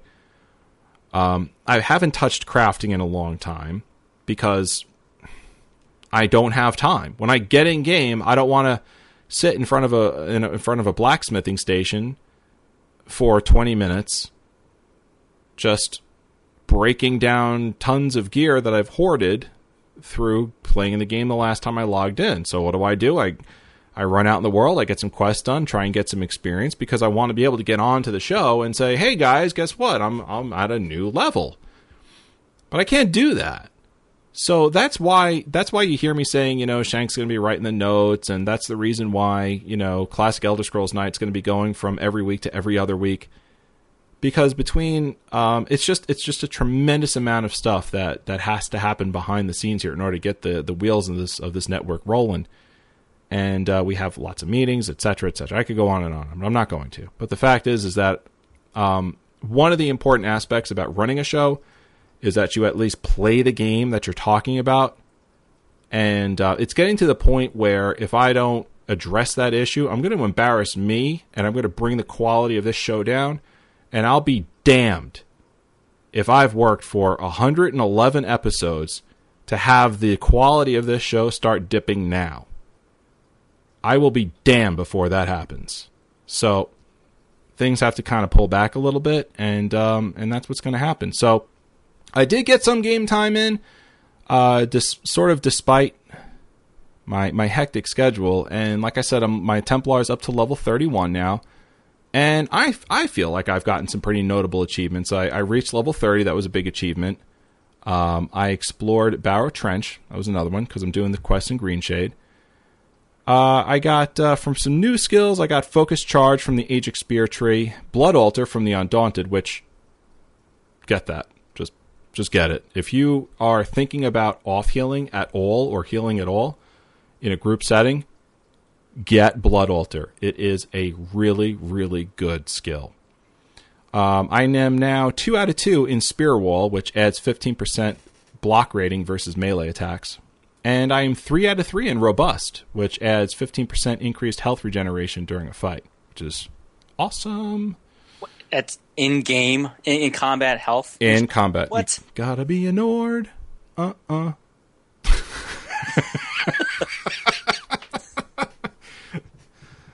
That's what Nords do. Yeah.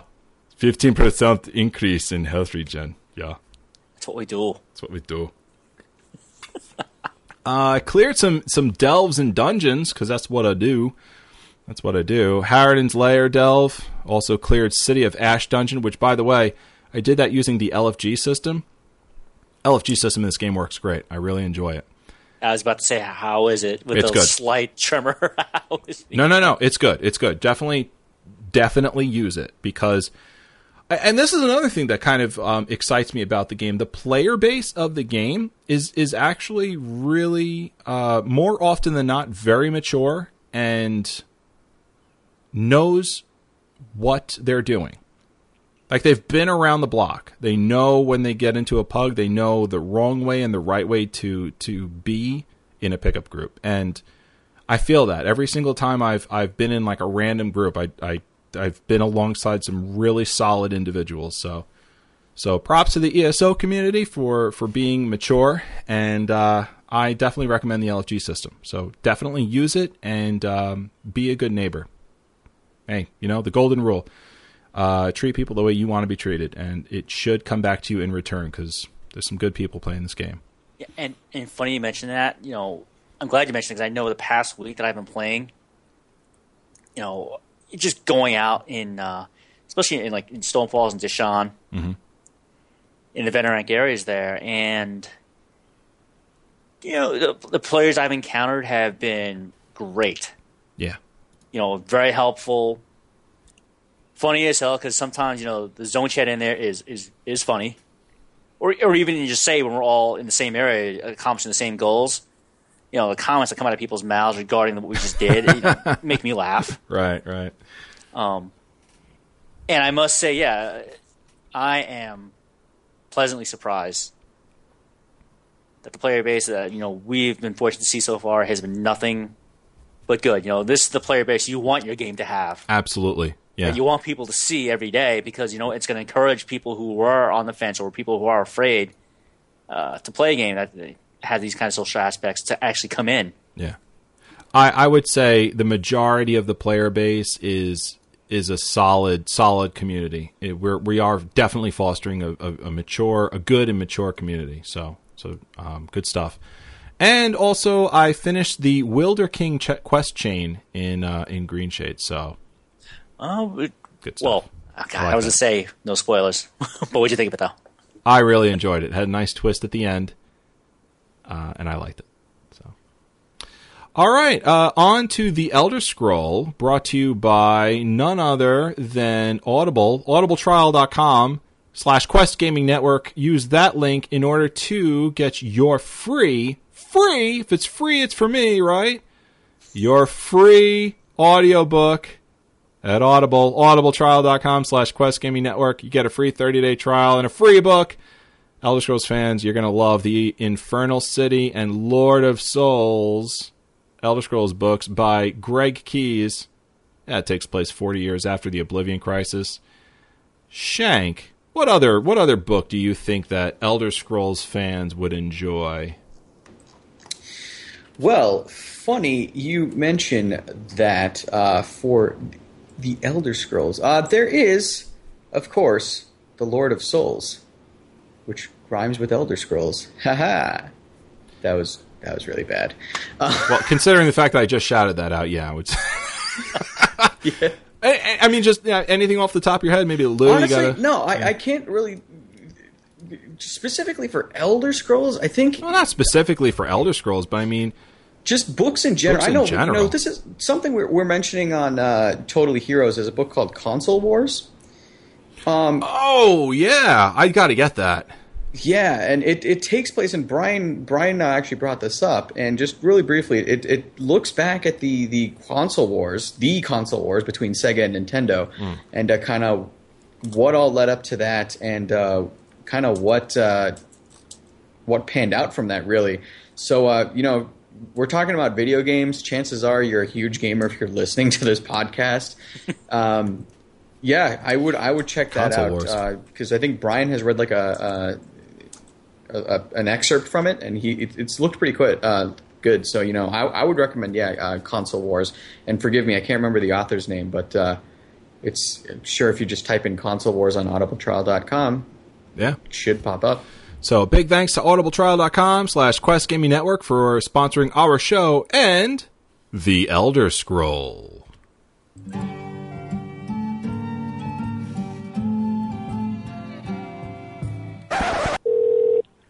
Library Bookstore. This is Scott. How may I help you? Yes, you have an Elder Scroll. Hello, and what can I do for you? to- You have an Elder Scroll. An Elder Scroll? Yes, I'd very much like to have those scrolls. Oh my! And I give the floor to the lore master, Lewis, Lewis Olan. Thank you, kind sir. And today's Elder Scroll is Bravil. Or oh, Bravel, depending who says it. Daughter of the Niben by Sathyr Longleat. And this is a novel from in the game itself. And this is the history of Braveltown and its famous statue of the Lucky Old Lady. Bravil is one of the most charming towns in Cyrodiil, sparkling in her simple beauty, lustrous by her past. No visit to the southern part of the Imperial Province is complete without a walk along Bravil's exciting river port, talk with their friendly native children, and, of course, in the tradition of the village, a whispered word to the famous statue of the lucky old lady.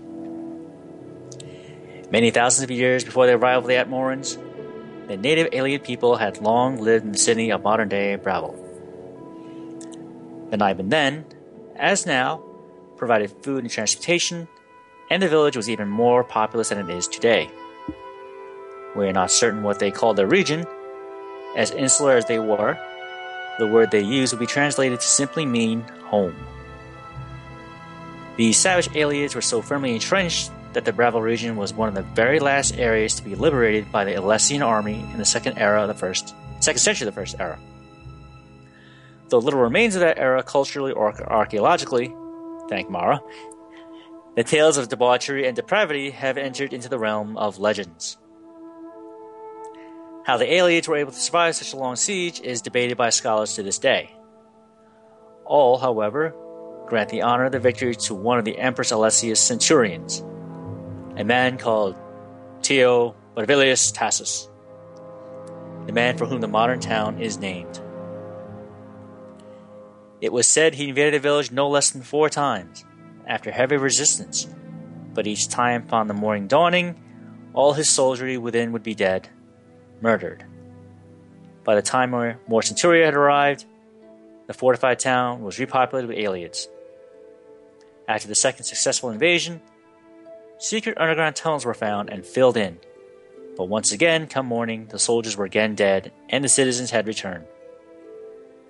After the third successful siege, legions were posted outside of the town, watching the roads and river, riverway for signs of attacks, but no one came. The next morning, the bodies of the invading soldiers were thrown from the parapets of the town's walls. Theo Bravilius Tassus knew that the Ayleids must be hiding themselves somewhere in the town, waiting until nightfall, and then murdering the soldiers while they slept. The question was where. After the fourth invasion, he himself led the soldiers in a thorough inspection of every corner, every shadow. Just as they were ready to give up, the great centurion noticed two curious things. High in the sheer walls of the town, beyond anyone's ability to climb, there were indentations, narrow platforms. And by the river just inside the town, he discovered a single footprint from someone clearly not wearing the imperial boot.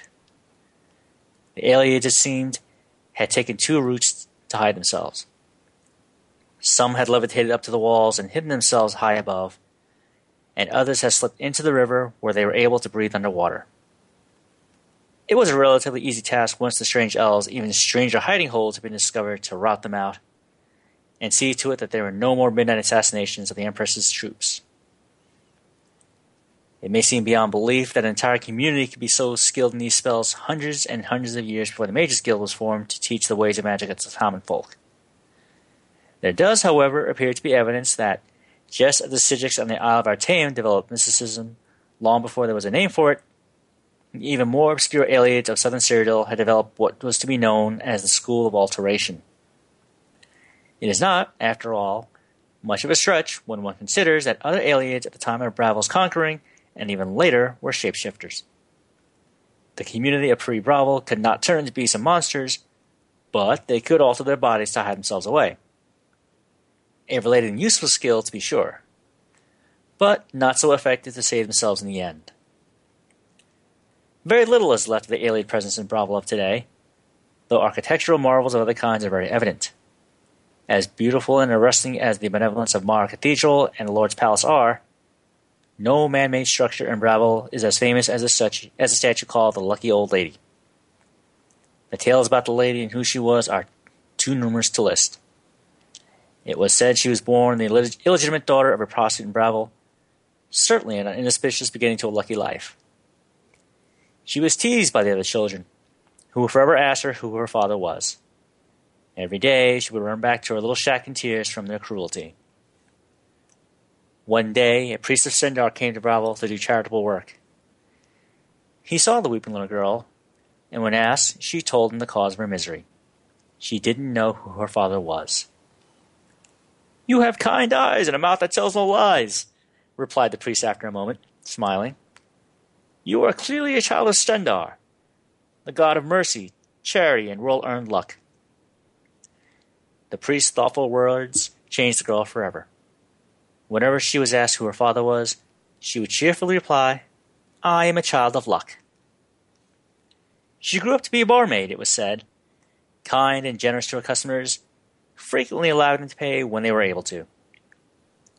On a particularly rainy night, she gave shelter to a young man dressed in rags, who not only had no money to pay, but was belligerent and rude to her as she fed him and gave him a room. The next morning, he left without so much as a thank you. Her friends and family admonished her, saying that she had to be careful. He might have even been dangerous. A week later, a royal carriage arrived in Bravel with an imperial prince within. Though he was scarcely recognizable, it was the same man the lady had helped. He apologized profusely for his appearance and behavior, explaining that he had been kidnapped and cursed by a band of witches and it wasn't until later he had returned to his senses. The lady was showered with riches, which she, of course, generously shared with all the people of Bravel, where she lived to a content old age. No one knows when a statue to her was erected in the town square, or who the artist was, but it has stood there for thousands of years since the first era. To this day, visitors and Bravilians alike go to the lucky old lady to ask her to ask for her to bless them with luck in their travails. Just one more charming aspect of the charming and very lucky village of Bravel.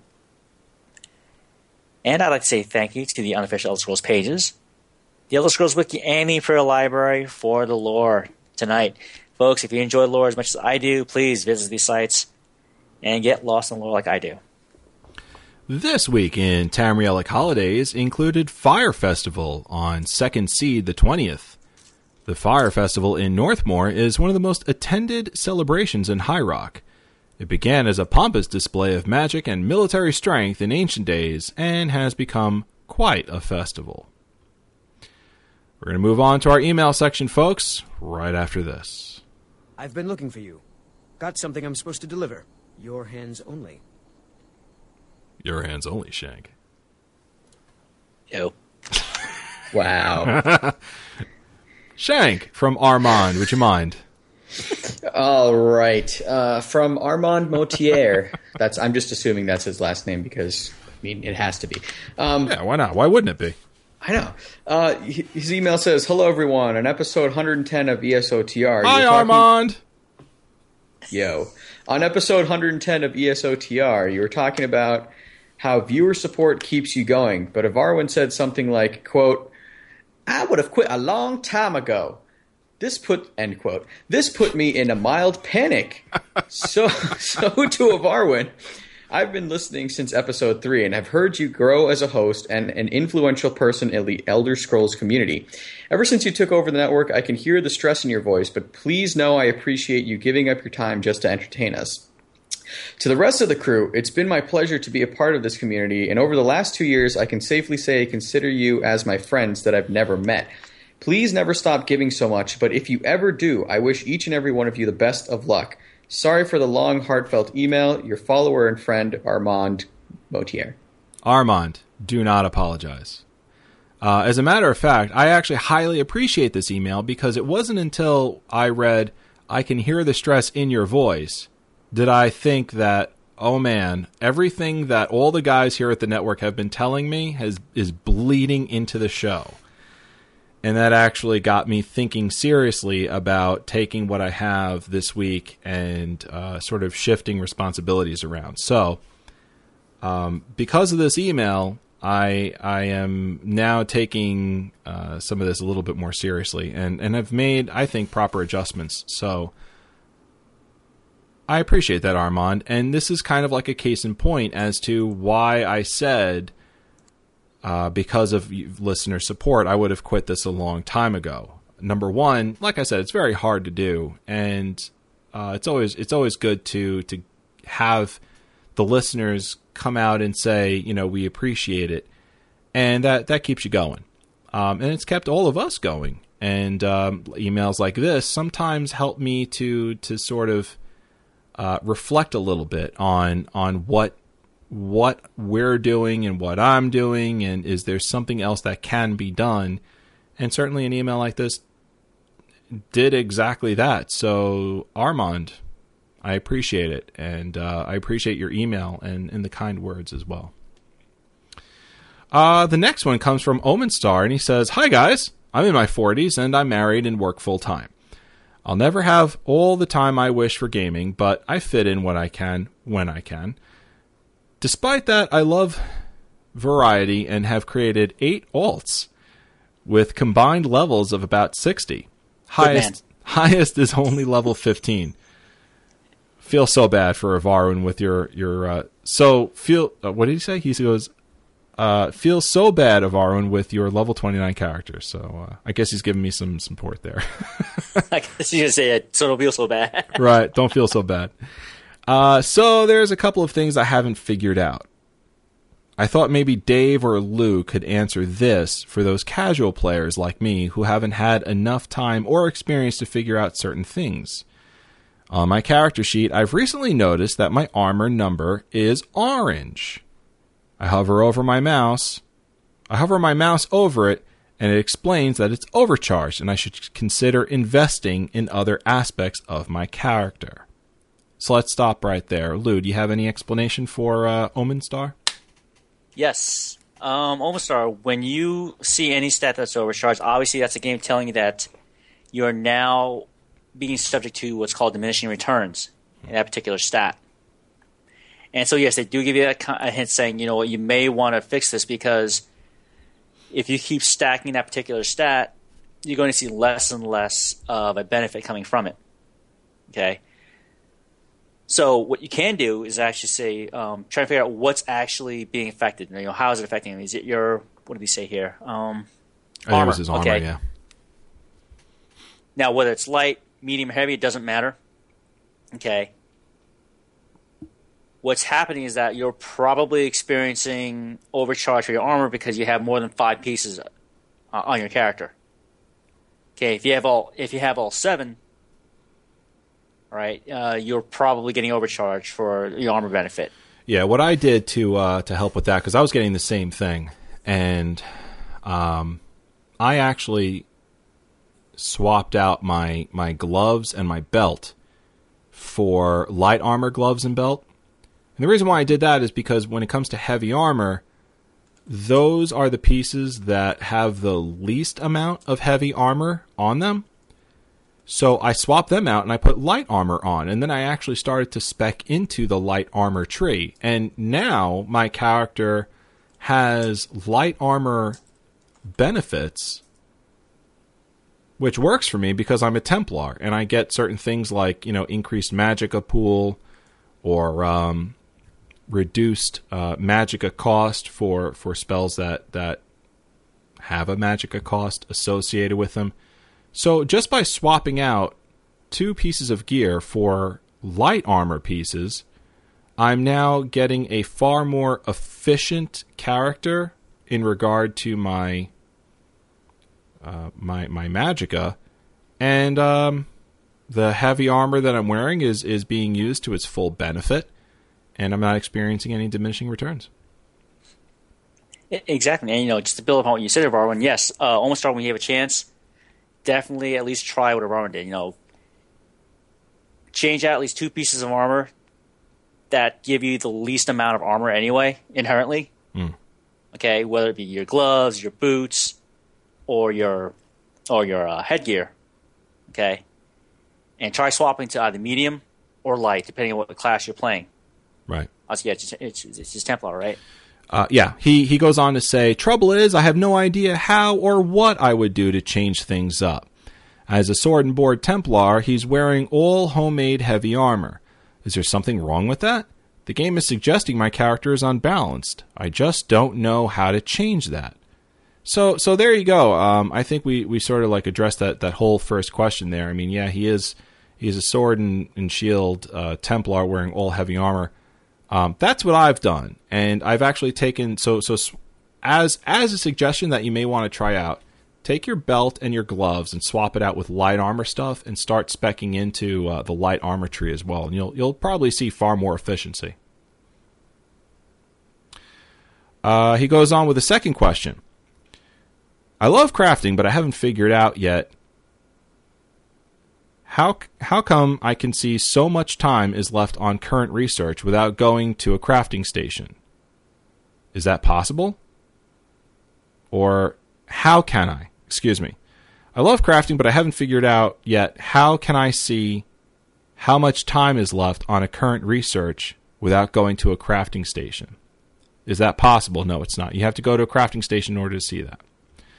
Um, although that's a good point. Uh, maybe maybe uh, ZOS should should uh, come up with a way to, to see that maybe in your user interface. Uh, there actually is a way for Omenstar to do that for any of the play bases. Yeah, but you have to use an add-on. Hmm. There are add-ons for that on ESO UI or ESO Head where they will um, include a, a small little window that you, you see in your interface that will tell you how much time is left on any of your ongoing research projects.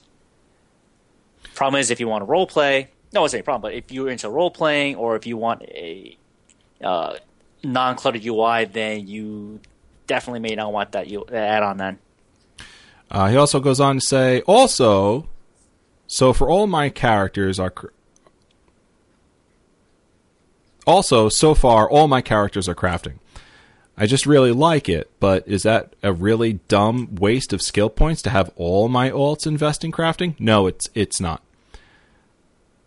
I figured they could at least invest far enough to get the hirelings for all of them. Don't hold back. If that's just a really stupid way to play my alts, just say so. Also, why does research sometimes take six hours and other times it takes 12 hours? Thanks, guys. You're awesome. Omen Star. Uh, well, some research, I believe, takes uh, has a disparity in time because those researched items are how should I put it? As you research things in a particular type of of um, of tree, I suppose I should I should call it that. It takes longer and longer to research. So, for example, in in um, in crafting, if you want to research every every piece of armor has has different um, attributes that you can research. So, for example, heavy armor gloves has a list of attributes that you can research.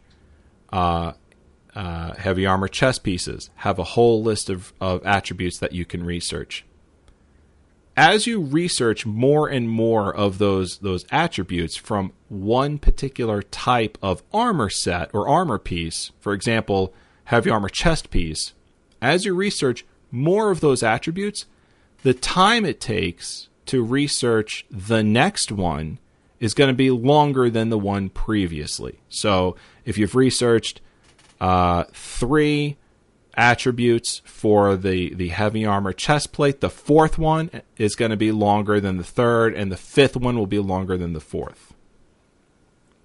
That's the Right. reasoning. Yeah. Um, if I may, Yeah, please, please. uh, Owen Star, it's it's not a stupid way to play your alts. I mean, they're they're your alts, they're your characters. As we've always said, as ZOS has always promoted, you know, play the game how you want to play. If you want all your characters to craft, hey man, knock yourself out. Um, however, what some players have done, like what, well, for example, what I've done is like I, on my main character, I've only started investing heavily, maybe into two or three of the crafting uh, skills, ones that directly affect her, which is um, uh, tailoring, woodworking for staves, all right, and um, oh gosh, um, uh, potions. Sorry for you know for the uh, for the mana. Or I'm sorry, the magic of potions that I can create, or in the health potions I can create. Okay, that's what some players have done. Like they'll take one character and all they do is two or three crafting. They make another character, that character only does these three, or two, or whatever. That way everything's spread out, and you don't have to constantly, I guess, clutter up your inventory with um, all the crafting resources that you can get in the world. Um, and as I've already mentioned before, with the research, um, you have to remember when you research, when you have all the, the items out there, especially what's armor or for weapons, when you look at that menu, like for example, a dagger will have all those traits available to research. You know, weighted, precise, impenetrable, divines, and so on. What you could do to help save yourself time, especially if it's going to benefit uh, that particular character's class playstyle, always research the traits that are going to benefit that class or your playstyle. So if you're in a Nightblade and you're going to go uh, dual wield, you may want to look into daggers and the one-handed swords, and then go for the traits right off the bat that will benefit your class, like precise. Okay, I believe that that adds to uh, spell and armor penetration. I'm not sure. Someone needs to you know, correct me on that if I'm wrong. Or weighted, meaning your weapons attack faster. Yeah. Okay. What you want to do is research the traits you need the most first. That way you have the least amount of time. Okay, because the first thing you do is six hours. The next trait you research is doubled. So it's 12 hours. Then you want to research the third trait on a dagger. Now it's 18 hours, and it, it goes exponentially from there. Right. So you definitely on any piece of gear, any piece of any weapon, definitely do the research first on the traits you need the most.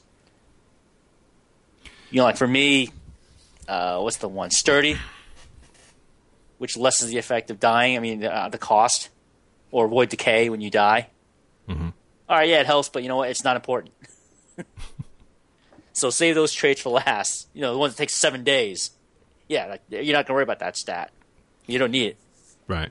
All right. Well, great, uh, great email there from from Omen Star. We appreciate it, and hopefully we answered your questions.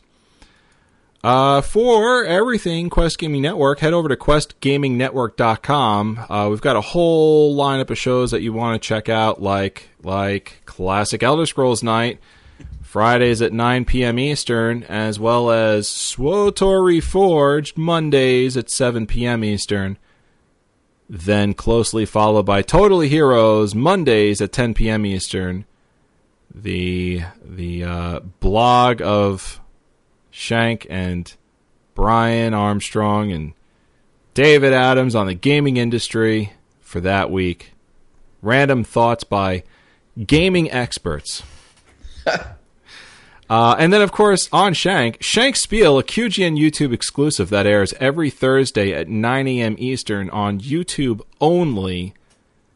It's 10 minutes long, and every single episode is packed with just the most interesting information regarding the gaming industry that you're going to get.